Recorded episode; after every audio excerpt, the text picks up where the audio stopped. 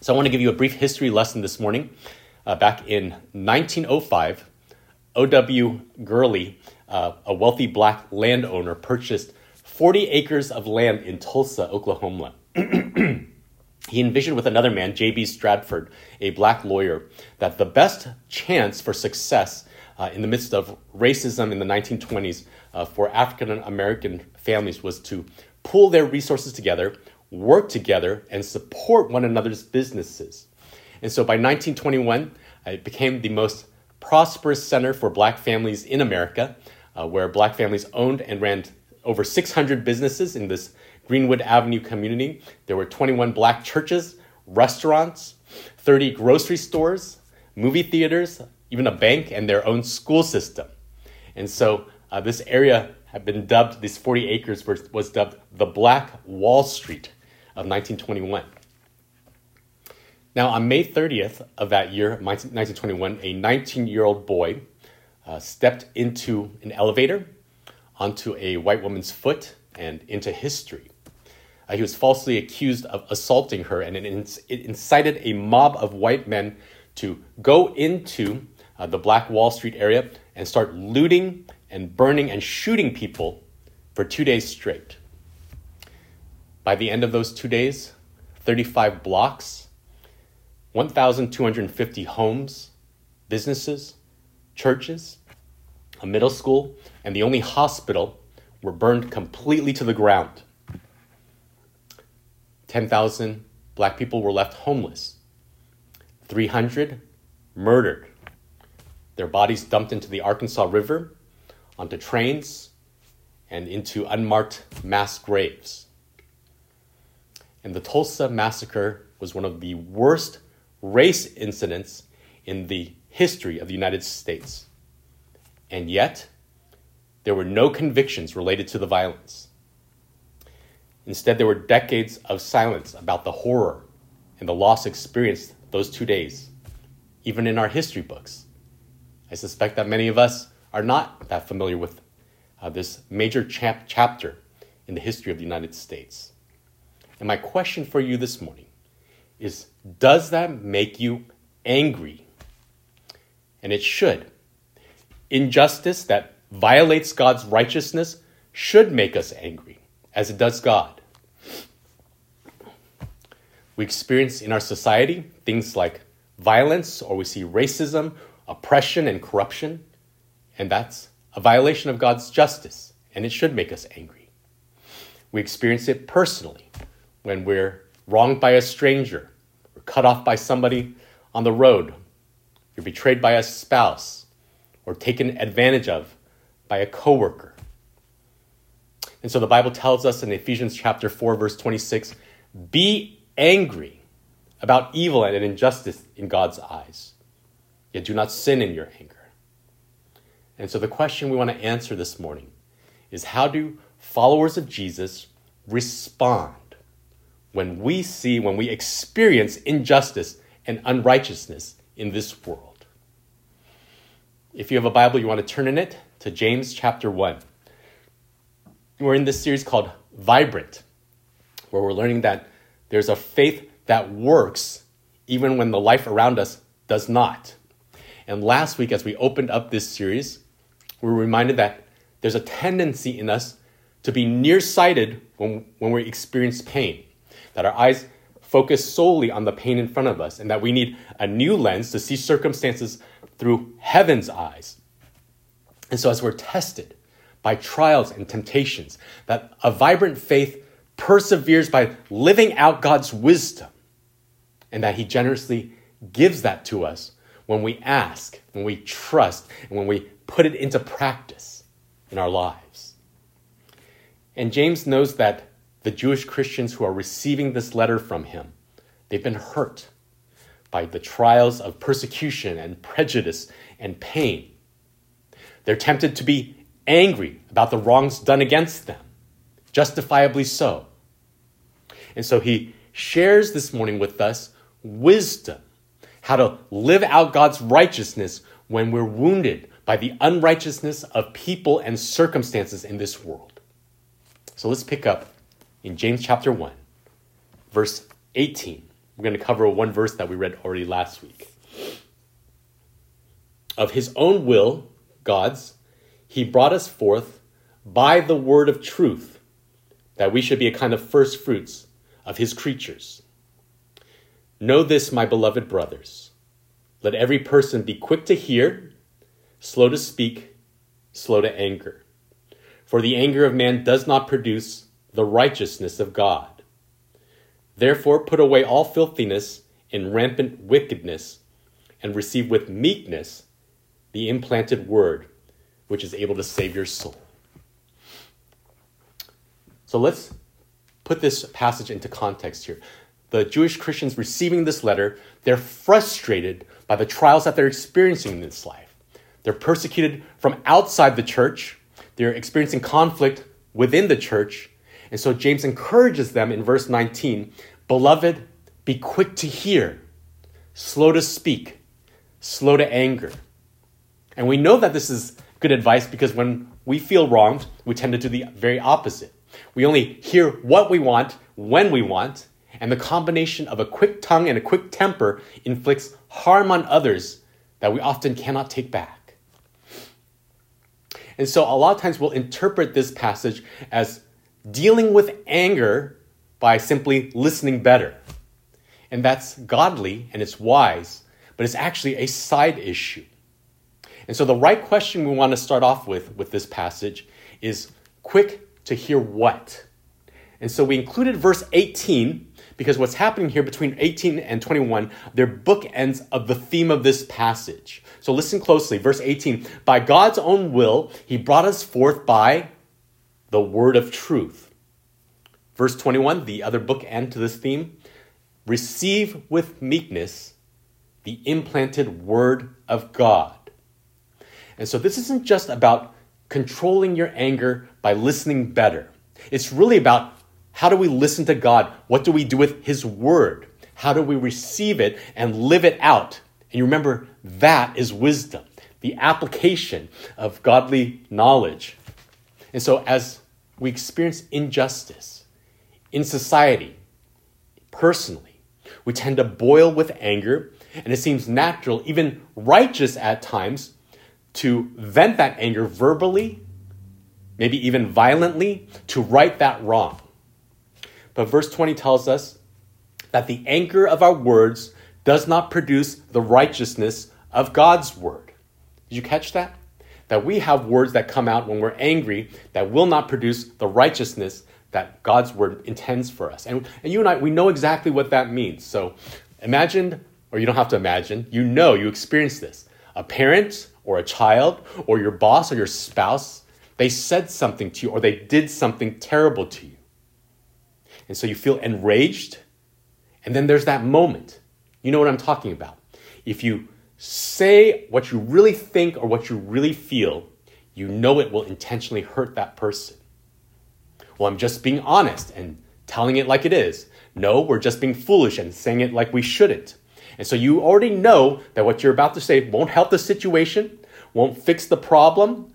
It'll probably actually make things worse, but it'll feel really good coming out of your mouth to be able to, to zing that person with what you want to say. How could you be so stupid? I don't care how you feel about it. What is wrong with you? And just like that, you and I lose the moral high ground because of the venting of our anger in words. It doesn't produce God's righteousness, it just indulges our sinfulness, just like we talked about last week in verses 13 through 18. And so, an uncontrolled tongue and temper drive people deep into sin and far from God. And so, the big idea of this whole text that we're going to read this morning is that in the testing of our faith, in the trials of life, we're called to live out the righteousness of God instead of the self righteousness of our anger. Well, how do we do that? Here's the starting point. Look at verse 21. It says, therefore. And you remember, whenever we read the Bible, that when, you, when there's a therefore, you need to ask, what's it there for? Because it's a conclusion, there's an application that we're being taught.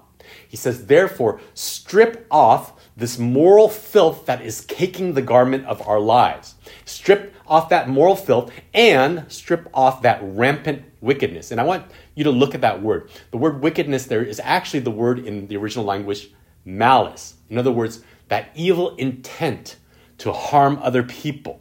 And so it's talking about the venting of our anger in harmful and hurtful ways. Now, remember what I'm saying here. What I'm not saying here is that it's not, is it wrong to be angry when people sin against you? No.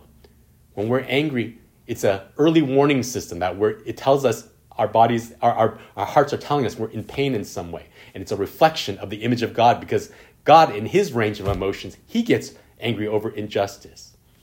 But our anger comes with a lot of baggage.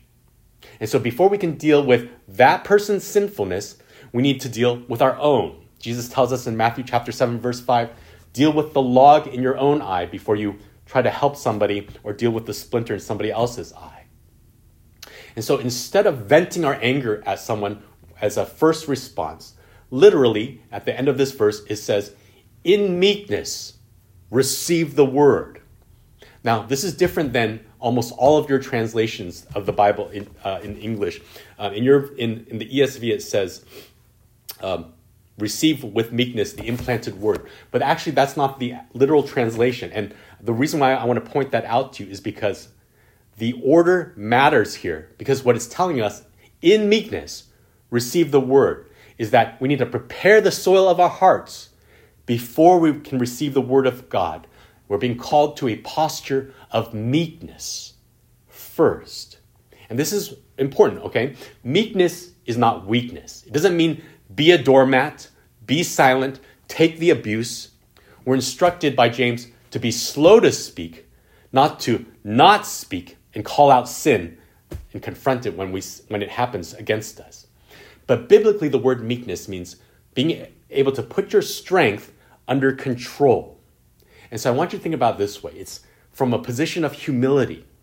We can hear and receive the word of God that not only saves us to eternal life in verse 21, but it also works in this life to make us more like Jesus, more holy, including how we deal with anger and our hurts. And so it looks like this that as we come before God in a posture of humility, we become more humble, more gentle, more self controlled, instead of lashing out with wrath and condemnation against people who hurt us. Because, hear me now, meekness is the opposite of the arrogance and entitlement of anger. Did you hear me?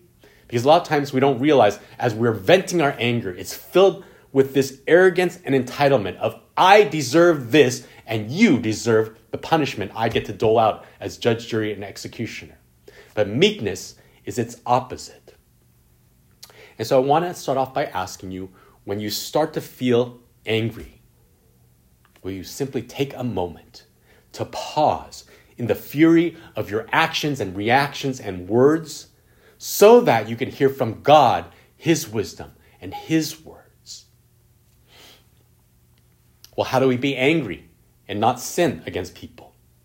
Remember, meekness before God is the antidote to our rage against men. And so when you know that Jesus loves you, that he saves you, that he has power to change you, that we can humbly hold up our pain and our hurt from this person to Jesus with open hands and invite him to take out any skewed or sinful intentions and attitudes and instead replace that with His truth and His grace from His Word. We'll talk about what that looks like in more detail in a few moments.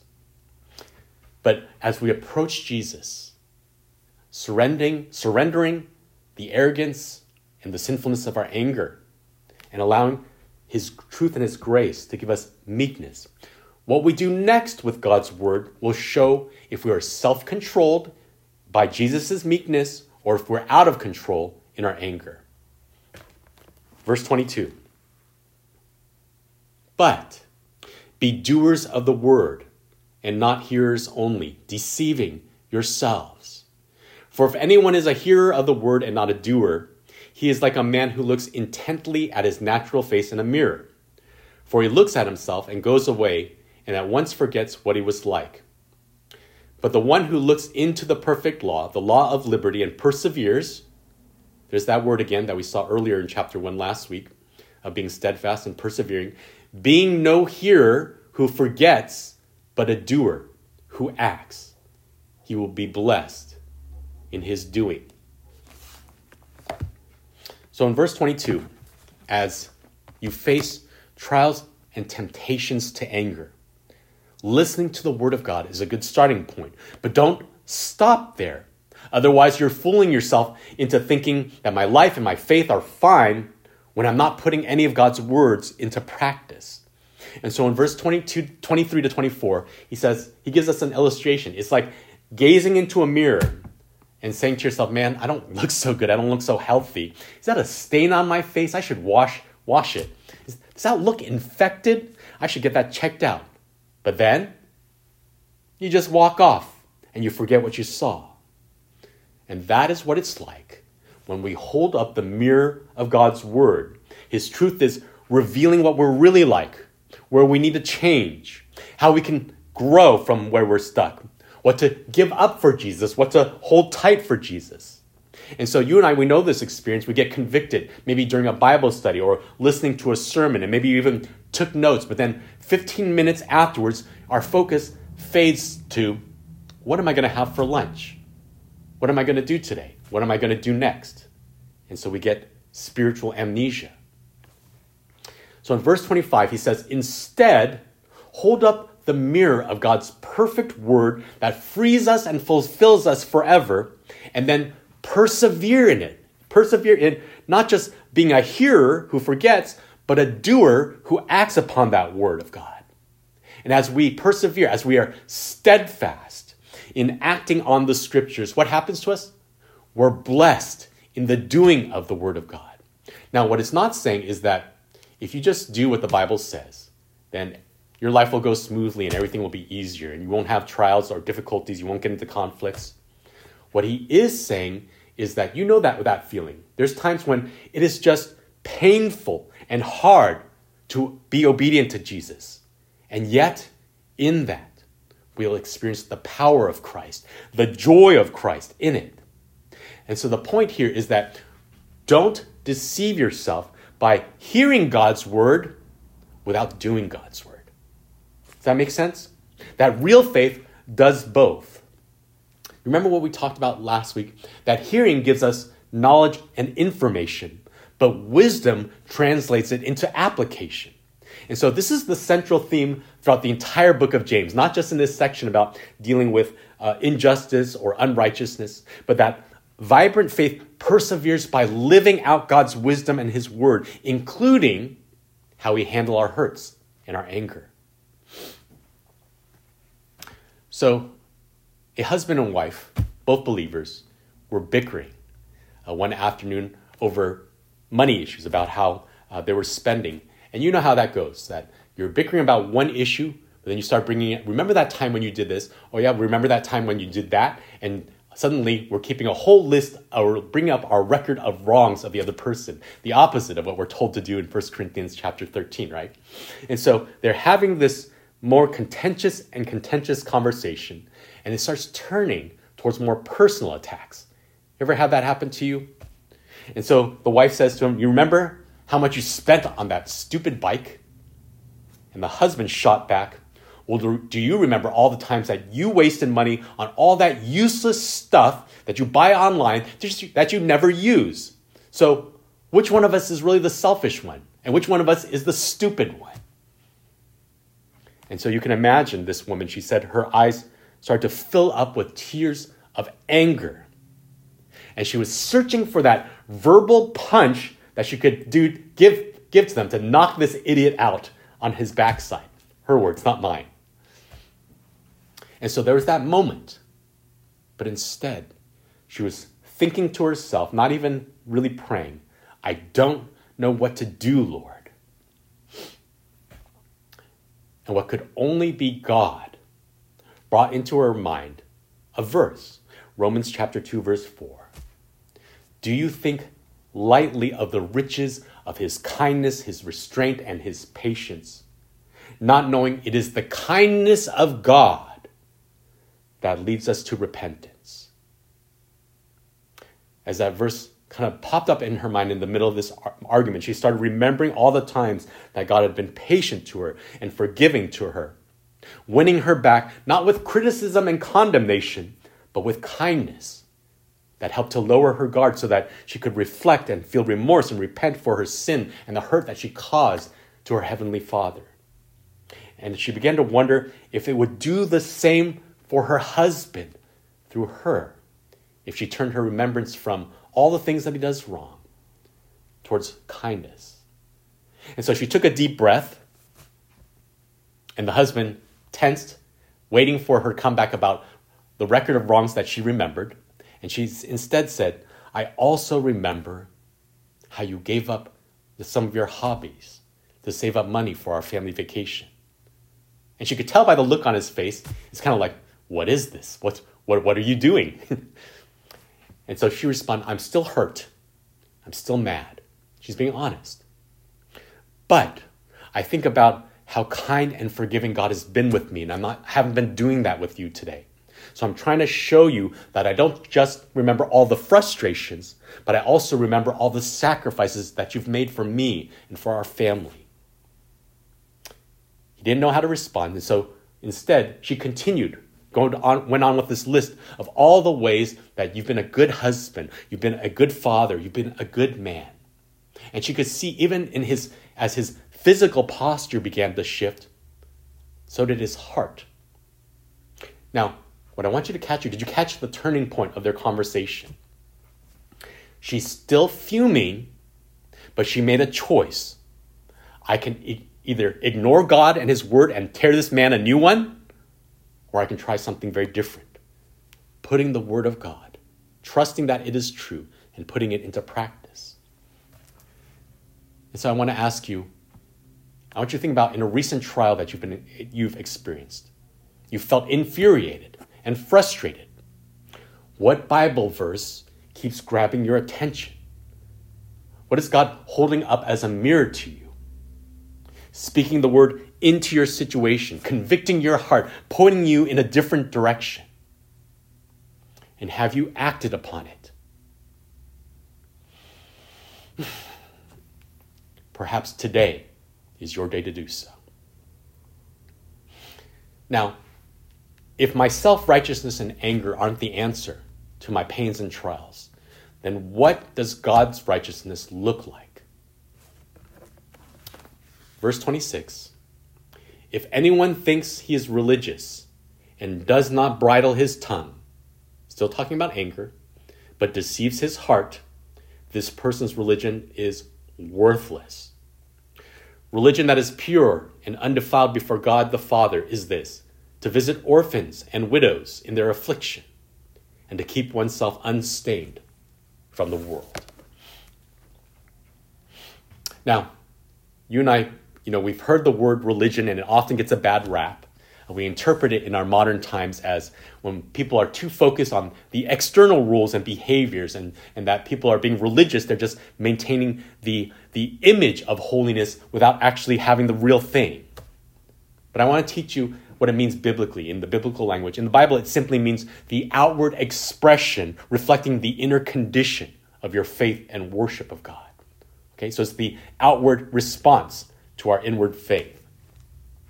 And so, verse 26 starts off if you think that you're living out God's word and wisdom, that you go to church and you go to your small group weekly, maybe you give some money and serve in a ministry occasionally, but you don't put a leash on your self righteous word and anger and tongue, then you're deluding yourself.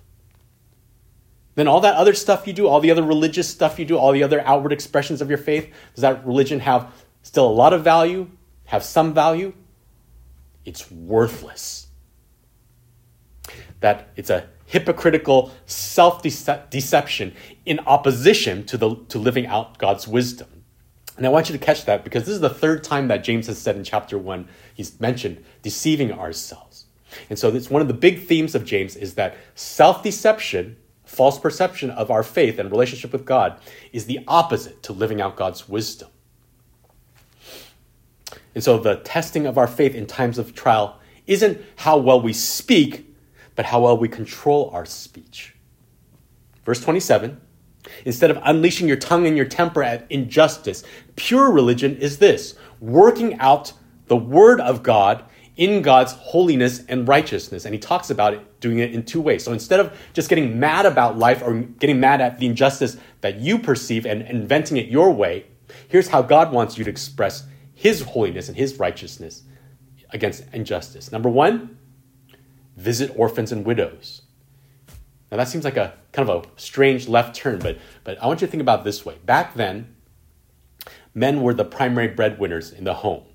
And so they had all the legal rights back in their, their society. Uh, they held the accounts and the property and the businesses were always under their name.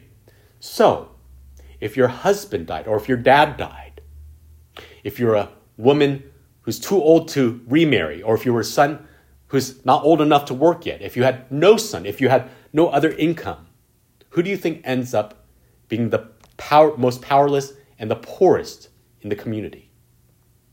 The fatherless and the widows. Now, this passage is not limited to just saying, okay, only visit widows and orphans, because uh, in the Bible, this is a shorthand. You'll see this phrase a lot the fatherless and the widow, the fatherless and the widow. It's a shorthand for those who are most vulnerable, disadvantaged, oppressed, and distressed in society. So if you're passionate against injustice, if you're the kind of person that gets riled up and angry about uh, injustice that's done against you, don't just think about yourself, but speak God's righteousness through care for those who are in need. And I want you to pay attention to this. Did you see this in the passage? It's not just saying give more money to charities, it's saying get involved personally. You visit orphans and widows in affliction. Get to know people and their needs. Encourage them and bless them with your prayer, with your support. 1 John chapter 3 verses 17 through 18 says, "If anyone has material possessions and sees a brother or sister in need but has no pity on them, how can the love of God be in that person?" Dear children, let us not love with words and speech, but with actions and truth. 1 John chapter 3 verse 17 through 18. When you get riled up by injustice, don't address it with the anger of your words but do something about it. Live out God's righteousness by helping those who are experiencing injustice. Secondly, keep yourself unstained from the world. So many of the messages in the world today stain our soul, that we're constantly bombarded by advertisements, entertainment, and media telling us about the treasures and the pleasures of this life that derail our priorities and our values away from Jesus, His righteousness, His kingdom, and His justice. So that when we encounter trials, when we encounter injustice, we react the same way that the rest of the world does. Well, they'll be okay. There's organizations and charities and churches that deal with things like that. So I just need to look out for myself, my own enjoyment, my own needs. Or the other way that the world stains our souls is we see something and we say, that's not right. And so I'm going to unleash online and in person with my fire breathing fury in a sinful way. But that's not Jesus' way. That's not our way. And so the point here is that we're called to speak the righteousness of God's word instead of the self righteousness of our own angry words through caring for the needy and through our personal integrity. I know many of you care deeply about justice and righteousness, about doing the right thing. If you want to do it from a kingdom perspective, then who do you need to visit and care for today? There's someone suffering because they're in need, because they're hurt and angry, because they're invisible. They are the widows and the orphans of our world today. And as you encounter injustice and conflict, we're so steeped in the news and the views of the world around us that we can't help but respond sinfully and selfishly and angrily. And so the only way to counteract the stain of this world is by saturating ourselves in the Word of God to give us a better perspective, a better truth, better wisdom for living in how we deal with the hurts of the world and life around us. Does that make sense? Keep yourself unstained from the world. Instead, coach yourself in, soak yourself in the goodness and the truth, the freedom and the wisdom of the Word of God. Let's put some skin on it, though. This whole topic, many of you who've been paying attention to the news know that this past week that there was a shooting in a cluster of massage parlors in Atlanta where eight people were murdered, six of them Asian women, because a man was objectifying them as sexual temptations instead of people made with dignity in the image of God. A few days later, closer to home in San Francisco, a man decided that he would assault an 83 year old man and try to beat up a 76 year old woman who was a tough old bird and fought him off. Both of them elderly, both of them Asian. And it seems like every week we're confronted in the news of reports of blaming and shaming of Asian Americans as if we made of this virus, as if we are this virus, as if we do not belong here. And there's multiple incidents of elderly Asian Americans who get beaten in the face and knocked down on the ground in unprovoked attacks. And because of their age and their frailty, many of them die. And it doesn't matter what the individual motives are of the people who are hurting others, but too many of these incidences added up together are a smacking of racism and misogyny against the Asian American community. And so this hits really close to home for me. I think about this could be my mom, this could be my stepdad, that could have been my wife, that could have been my children who are suffering. So some of us this morning are scared. Some of us are grieving. Some of us feel invisible because we've been brought up not to speak up when it's about you or about people like you. And many of us are angry. Remember today's passage. Let the word of God comfort you. Let the righteousness of God direct you. Excuse me for those of you who are hurt or silent this morning. Romans chapter 12, verse 15 tells us to mourn with those who mourn. So grieve evil, grieve injustice in solidarity and in support of one another, as only the body of Christ can do, especially with those who feel voiceless. This is a great way to care for the needs of those who feel violated and afraid, like a widow, or powerless, like an orphan. For those of us who are angry this morning, remember that the Word of God tells us in Ephesians chapter 4, verse 26 be angry, yet do not sin. And so be angry, share honestly about your hurts, your frustrations, and yes, your anger. Speak up to call sin what it is. And, but remember that you don't have to bottle things up and that we can do so without staining ourselves. The Word of God, Romans chapter 12, verse 17 and 19 tells us do not repay evil for evil. Do not take revenge. Leave room for God, who says, It is mine to avenge, I will repay. And so we take comfort that we have a God who is just, who is powerful, who's in control, who hears and sees our affliction and is able to overcome it. And pray and as we consider the gravity of the situation in the world around us, as well as not just society, but maybe personally, your hurts and things like this, as you're hurt by the trials and temptations in this life, is what comes out of your mouth just words. What I mean is, are the things that you say, are they just in speaking the righteousness and the goodness of God to the world around us? Or in anger, are you simply returning sin for sin instead of keeping yourself unstained from the world and its values? What needs to be cleansed from you and within you this morning? Is what comes out of your mouth just words? Is it all talk and no walk? Or does the hearing of God's word flow into the living of God's word, even in how you deal with hurts and anger in this life. Perhaps you need to express the righteousness and the Word of God in your personal integrity more, or perhaps in the care for those who are most hurt by life today. What needs do you need to move in order to obey the Word of God and to live it out today? In the testing of your faith, in the trials of life, we're called to live out the righteousness of God instead of the self righteousness of our anger. And we do so through the work and the power and the person of Jesus. And while we strive for a more loving world, perhaps a more loving church as well, may we thank God that our hope is not in what we do or fail to do or what others do or fail to do, but in what Christ alone has done and will do when he returns.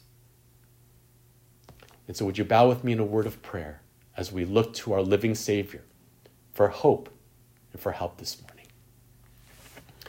God, we thank you because we know that in the realities of life, you talked about in the beginning of James that we will experience trials and testing and temptations. But the reality is, in the nitty gritty of it, when we're faced with these real hurts and pains, when we are tempted to take our anger in sinful directions, we don't always know how to live out your righteousness. And so we look to you, we look to your word to speak truth, to breathe life, to give us comfort, to give us peace, to give us hope. And so this morning, Lord, we humbly ask whatever hurts or trials we face, whether we're in the midst of lamenting right now, or there is great anger to come, would you help us, Lord, not to focus on the self righteousness, arrogance, and entitlement of our own anger, which often goes down a sinful path. But if we really care about what's right, if we're really hurt by what's wrong, that we would long to live out the righteousness of God, the righteousness of your word instead. So help us, Lord, to be quick to hear what you are saying to us in your word and in your wisdom. Help us to be slow to speak, slow to anger, because we know the quickness of our tongue and our temper does not produce your righteousness, O Lord. Would you help us to come before you in meekness as we bow before you with open hands? Take out of our hands and our heart anything that's sinful, anything that's self righteous, that wants to play the role of judge, jury, and executioner. And instead, we bow before you and allow you to put the beauty, the grace, the truth, the comfort, the peace of your word into our hands, into our heart, implant it into us, Lord, that we might live out righteousness, that we might stand up for righteousness, but that we might do it in righteous ways. May we reflect your holiness, your compassion, your justice, whether we're being hurt personally or being hurt in a societal way. God, humble us before you that in meekness we, it might be the antidote to our anger, Lord. And we pray that we wouldn't just talk about what's right, Lord. Help us to live out the righteousness of your word in our lives. That we would be concerned of the wrongs of this world and speak truth and love through the power of Christ. Help us not to just be armchair online trolls who, who vent our anger at anyone and everyone. But may we go out into the world and really show that we care about righteousness and justice by caring for those who are most in need, that we don't just talk about what's right, that we would live it. And that, like your son Jesus says in Matthew, that, that as we live out the, the, the goodness of Christ, that men would see our light shine, see our good deeds, and praise our Father in heaven. Give us just words and give us more than just words, Lord. In Jesus' name, amen.